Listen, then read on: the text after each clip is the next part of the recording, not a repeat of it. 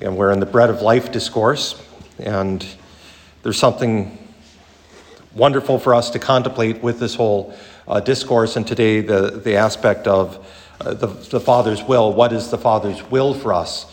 And uh, that could be answered a thousand million ways because, uh, um, well, technically God's will is different for each and every one of us, while for you as sisters, it might be God's will might be that you be sisters uh, here, or you know, if your superiors would call you elsewhere or whatever, but sisters in this community for uh, those uh, are lay, uh, you know, to be married and or uh, whatever. For me to be a priest of the diocese of New Ulm, or uh, God's will is different in that regard, but it's it's all a- aspects of the same thing, and that is God's will is eternity with Him.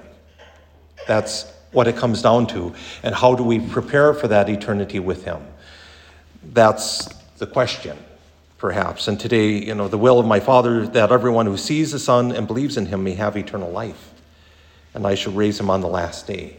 And it's very clear God's will is our eternity with Him. Does that mean it's automatic? We have some in this world that say, well, yeah, it's automatic, you know. Uh, but the, God forbid that we should say, well, this is what it means to follow God, then this is what it means. You know, if you want to live eternity with God, that means we live in this world in accord with His will for this world. So that means we don't do certain things or, or we, we do certain things. And ultimately comes down to do we allow Jesus Christ to be our Savior here and now, too? Or do we just ignore Him say, well, He's, he's one of many paths, as some would say, or as we would say as Catholics, He's the only way.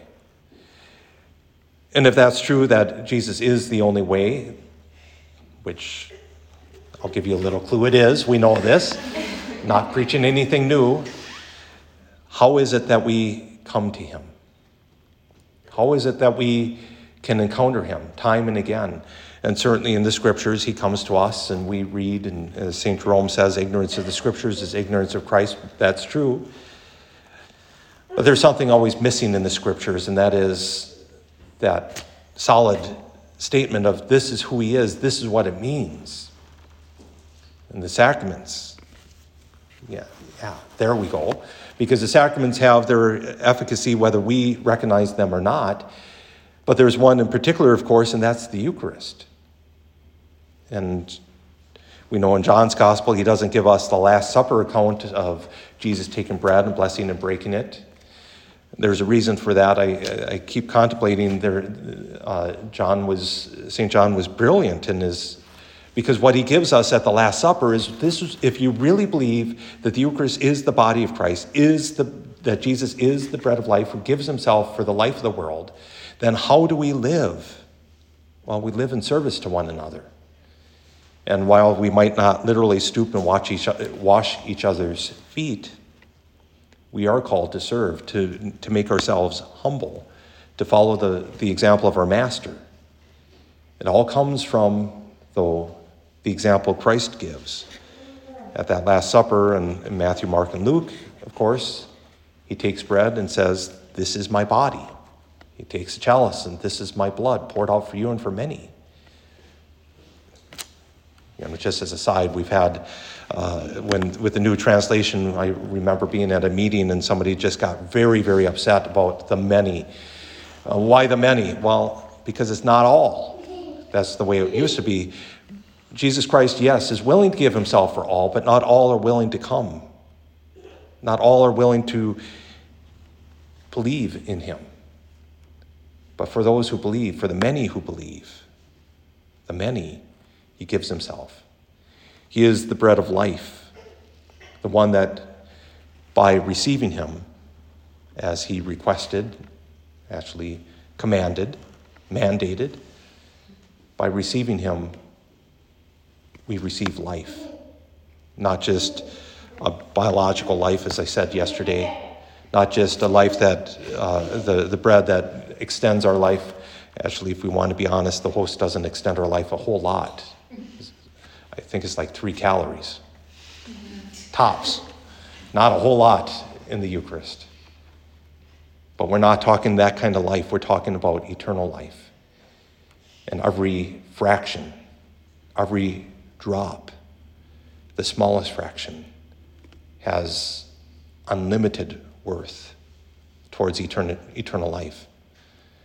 I uh, don't share this story often, and I, I, don't think I've shared it during the homily at all, but uh, as I was reflecting on this, I was reminded he was a rather uptight seminarian. I know uh, that's unusual that we would ever have anyone uptight in, in religious life or priesthood, but he was really uptight. Uh, just to show you how, how tight he, his room was absolutely spotless. I dropped a Kleenex purposely and dared him not to pick it up. He couldn't last five seconds. We went to a particular church, and uh, because we didn't have Mass as a community that weekend, and he came back to the pew after reception of the Blessed Sacrament, and his shoulders were just bouncing up and down. And we knew something had to have happened. And he said, after Mass, we, well, what happened? What, what was going on? He said, well, I went to receive from, from the precious blood, and the extraordinary minister told me just a drop. And I responded, Amen. And he realized how insane that was, but we reflected on that. Just a drop is still the body and blood of Christ, it still has worth. Jesus Christ is the bread of life. And by coming to him in this Eucharist, we do the will of the Father. We believe in Christ who sent us, and Christ who was sent to us, and Christ who gathers us to the Father gives us eternal life.